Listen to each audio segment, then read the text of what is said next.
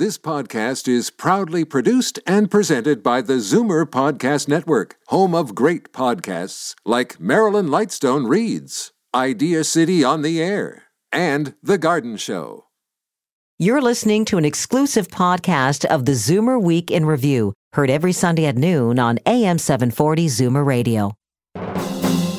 You're listening to the Zoomer Week in Review, brought to you by CARP, a new vision of aging for Canadians.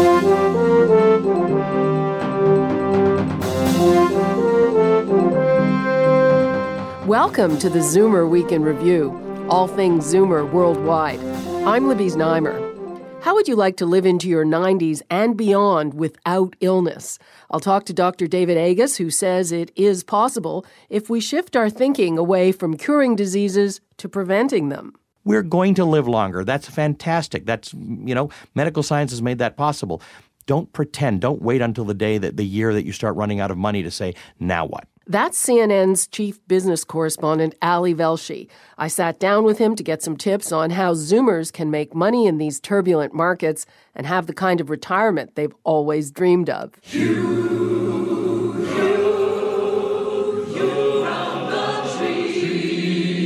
Black History Month, and the Nathaniel Dett Chorale has put together a special piece based on Lawrence Hill's blockbuster, The Book of Negroes. Reporter Darrin Maharaj will have that story, but first, here are your Zoomer headlines from around the world. The battle over old age security continued this week. Diane Finley, Minister of Human Resources, told reporters that action has to be taken to make sure there are OAS funds for all seniors, both present and future. Meanwhile, there were more indications that the government's plan is to increase the eligibility age from 65 to 67 in the year 2020. Under that scenario, anyone who is now 57 or older would not be affected. On Monday, CARP's VP of Advocacy, Susan Eng, went to Parliament Hill to speak with MPs about the OAS changes. Here's interim Liberal leader Bob Rae. What's really at stake is whether we have one Canada or two. If we have one Canada, we take care of people who are older and who are less secure, who are poor and less well off, and we make sure that everybody's included. If we have two Canadas, we start saying, well, let's create the conditions that make it harder and harder for uh, government to sustain people in their old age. And that's exactly what the Conservatives have been doing. Here's good news for Zoomers in Ontario who are looking to sell their homes. The Canadian Real Estate Board says that while house sales have softened across the country, including here in Toronto, the average price of a home in the GTA continues to rise as it edges closer to $500,000.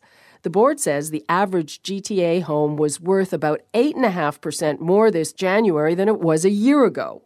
However, the rest of the country is dealing with a much smaller increase. The average house in Canada is worth about 350,000, and this is an increase of just 2% since January 2011.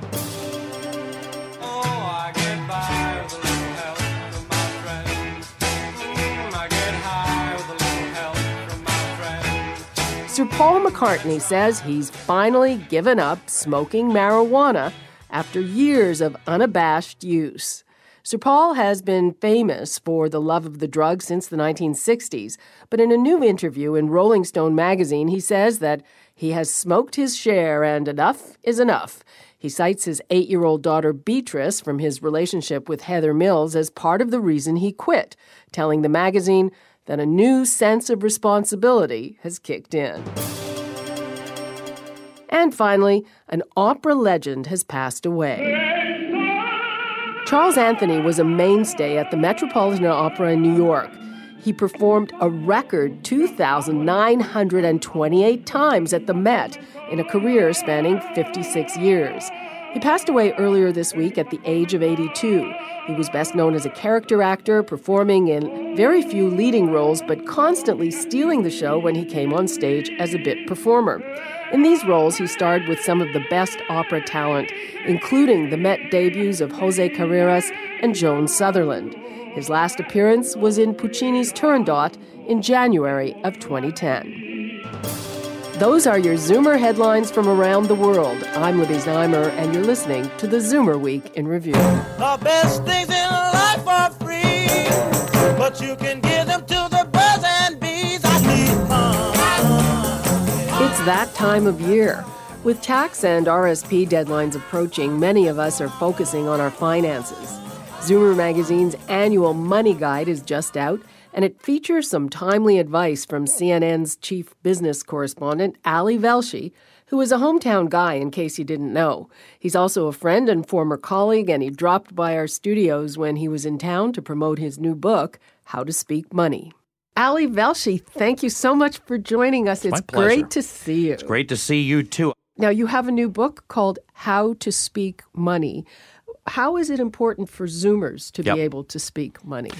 You may have many God hopes you've got many, many years to live, uh, and you're not going to be able to manage with what you've just got. And and that is why we have to start thinking about the fact that you need to invest not just in the years approaching retirement, but in fact, in many cases, well into retirement. So that means you've got to know what vehicles you can use to invest in, which will hedge a little bit for you.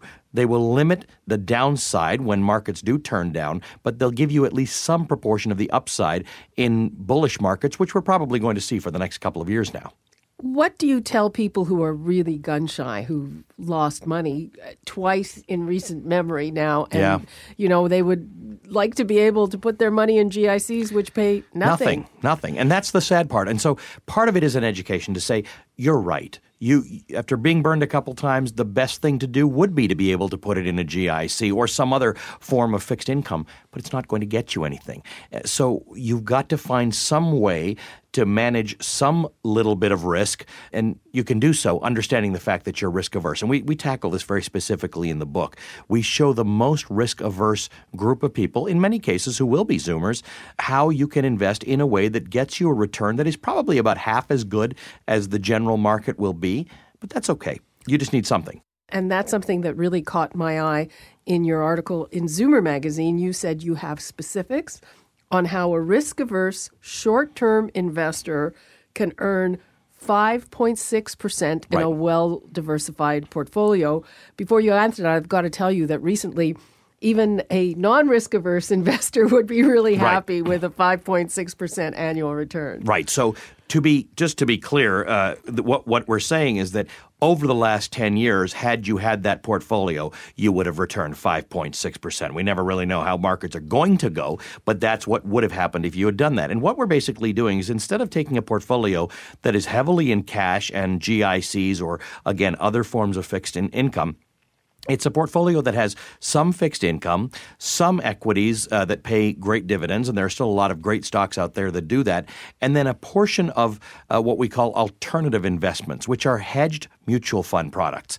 They usually have a, a, a, cost to them that is a little higher than what you might be used to paying because you're used to buying uh, things that are index funds or, or managed funds that have a small expense ratio. These ones tend to be a little bit higher, and you have to be very selective about how you choose them because some of them are so expensive that they, they don't they don't give you the return that you need. But there are others that are affordable, and what they do is they hedge the market. If they, they, they have some investments that go the opposite way of the market when they're going down, they have some types of uh, other non-correlated investments like precious metals, like currencies. Basically, an expert is blending you a hedged investment that you really can't do on your own. What else can you put in that well diversified portfolio. The rest of it should actually be in a balanced portfolio of stocks that pay, you know, large cap multinational stocks or resource stocks that pay a dividend or some form of uh, of, of, payout to you, uh, and and the stock performance is generally pretty steady. And then you do have to have some fixed income. You do have to have some bonds, bond funds,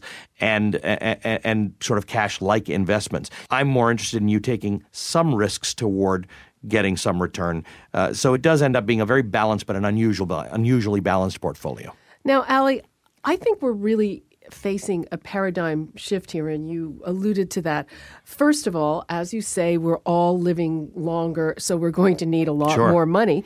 And the other thing is that people of our generation, Zoomers, are heading into retirement with debt yes. in huge numbers. Yeah. Yeah. And that hasn't happened before. So the only good news is for those carrying debt, interest rates are lower on the debt as well. Look, I'm trying to put a silver lining around this cloud. it, it is serious, but we do have more opportunities in terms of vehicles that the average person, the average Zoomer, can use to invest. Now, what it means is with more vehicles means more research is necessary. But what you do need to look at is that while growth in this part of the world is relatively slow, Canada is more stable than the United States, although in 2012 may actually grow a little bit more slowly than the United States. The United States looks like it's sort of emerging from this, this post recessionary environment. But the rest of the world is, is, is firing on six cylinders. I mean, China has pulled its growth back down into the high 7% range. India has pulled it down and it's still way up there. We have to find ways of capitalizing both on investments and opportunities in those parts of the world. When it comes to regions of the world that are fast growing, really, I'd rather pay a manager a small fee, a manager who travels to those countries, understands uh, what the differences are. You want to know who knows what companies work in that space. Africa is the undiscovered country. It's still one of the fastest growth uh, continents in the world. But you can't throw a dart at it and hope that you get the right African investment. Talk to a mutual fund that actually does this, and they will cost you more than the index fund.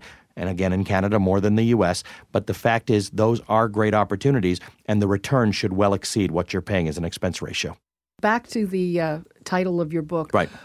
Is there something about the language of money that Zoomers in particular don't know and need to? Well, you do at that stage of life have to come clean fairly early in a relationship. Or if you've been in that relationship for decades, you need to sit here and say, do we have the same vision as we approach retirement of what retirement looks like?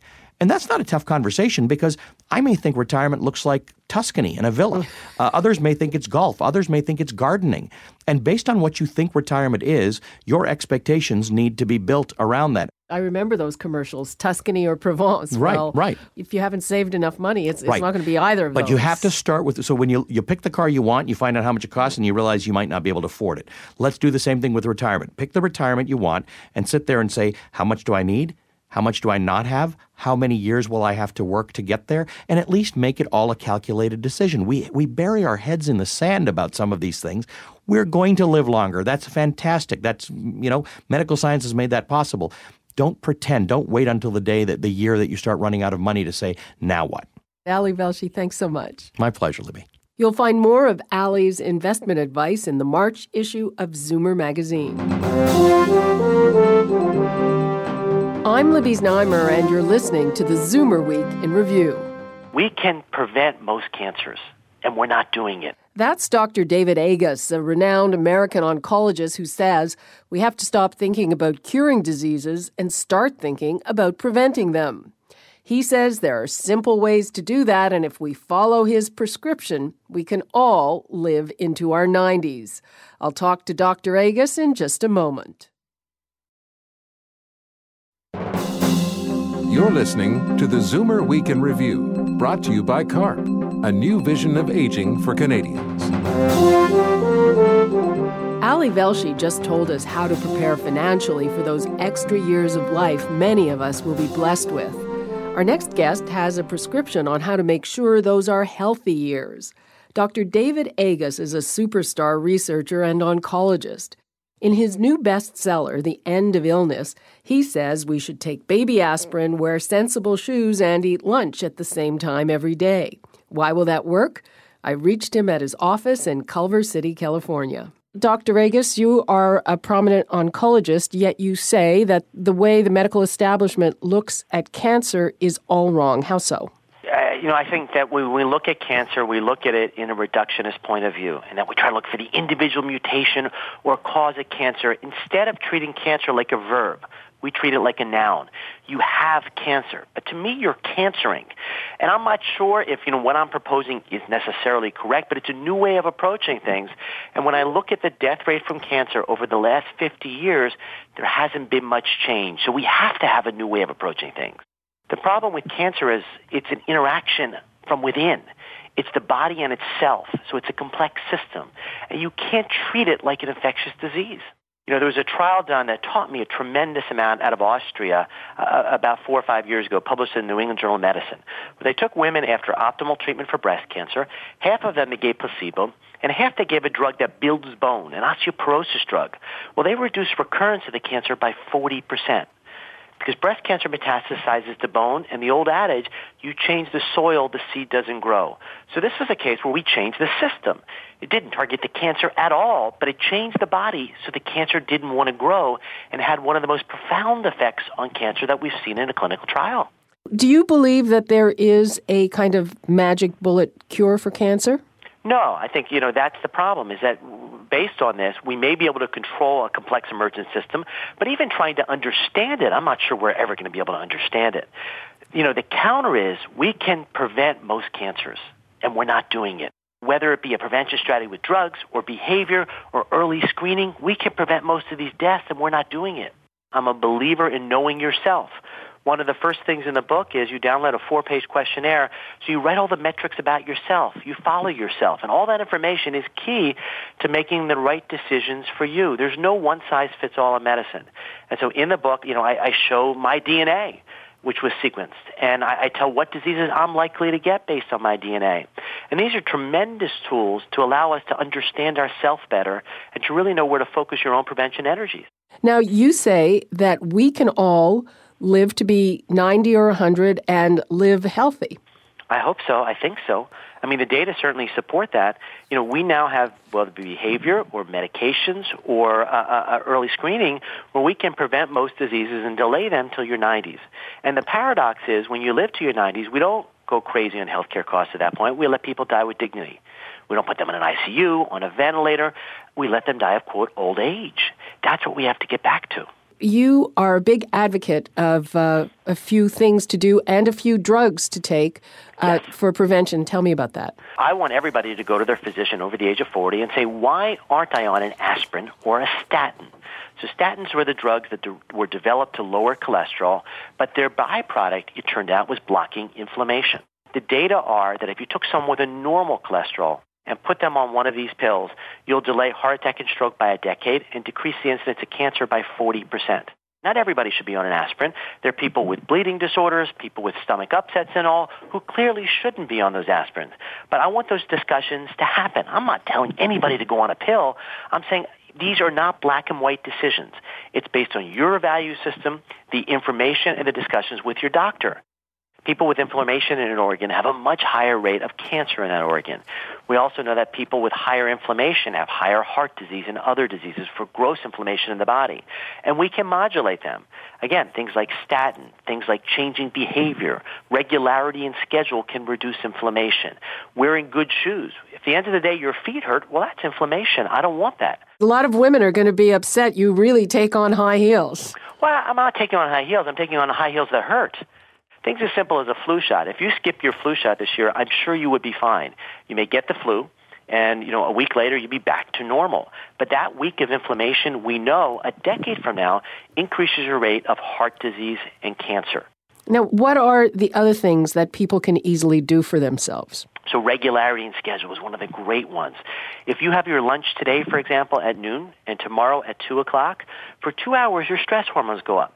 Well, that puts your body into shutdown mode because it wants to conserve energy. You don't think as well, you don't function as well, and you actually can't lose weight because you shut down your metabolism. So I don't care if you have two meals a day or five, it's the regularity part that's key. And this goes over to when you get up, when you go to bed, when you exercise, the more regular you can make it, the better. Heading towards the end, you say that ultimately we can live till 90 or 100 and then just die peacefully as though a master switch went off. So how yeah. far is that and what is the search for that switch? So I think that, you know, with current modes of prevention and delaying disease, and what's going on technologically with new drugs in development, we're going to be able to do that. And I think it's achievable for all of us. But I think it takes work. I think we have to focus on our behavior. I think we have to focus on our schedule and talking to our doctor, given our risks, our family history, and our personalized self, what's right for us. And if you enact those, I think it's very powerful. Okay, Dr. David Agus, thank you so much for joining us. Thank you. I truly appreciate it. You can download Dr. Agus's health questionnaire at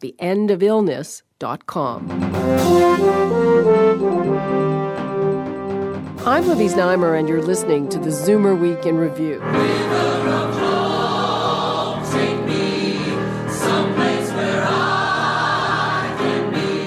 That's the Nathaniel Dett Chorale performing live in the AM 740 concert lobby.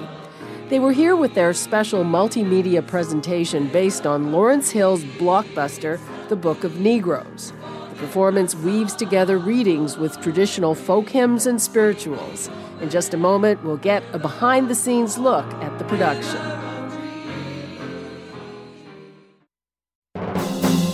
You're listening to the Zoomer Week in Review, brought to you by CARP, a new vision of aging for Canadians.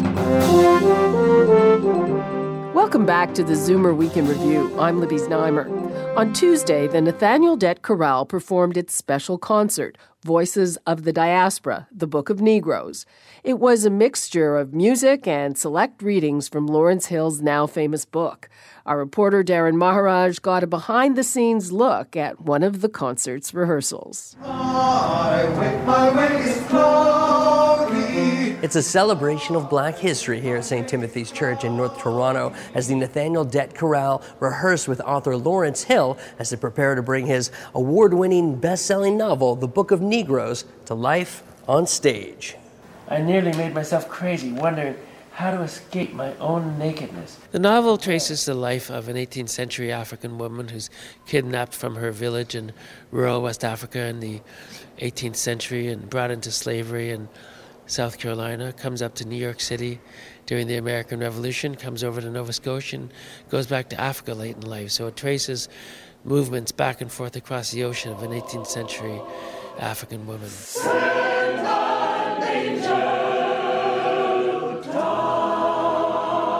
For the chorale's artistic director, Brainerd Blyden Taylor, the biggest challenge was choosing the appropriate music to complement Lawrence's excerpts from the book. Some of the pieces have direct relationships uh, to what people have just heard. Like after Aminata has been captured, she's very, very conscious of her nakedness. So I programmed a piece right after that reading, uh, which is the spiritual, that says, I got a robe, you got a robe, all God's children got robes. I got a robe, you got In Toronto, I'm Darrin Maharaj for the new AM 740. For more information, go to nathanieldettchorale.org. That brings us to the end of another edition of the Zoomer Week in Review. Be sure to join us next Sunday at noon. With Black History Month drawing to a close, we'll take a look back with Zanana Akande, the first black woman to become a cabinet minister in this country. I'm Libby Znaimer. See you then. This has been an exclusive podcast of the Zoomer Week in Review, heard every Sunday at noon on AM 740 Zoomer Radio. This podcast is proudly produced and presented by the Zoomer Podcast Network, home of great podcasts like Marilyn Lightstone Reads, Idea City on the Air, and The Garden Show.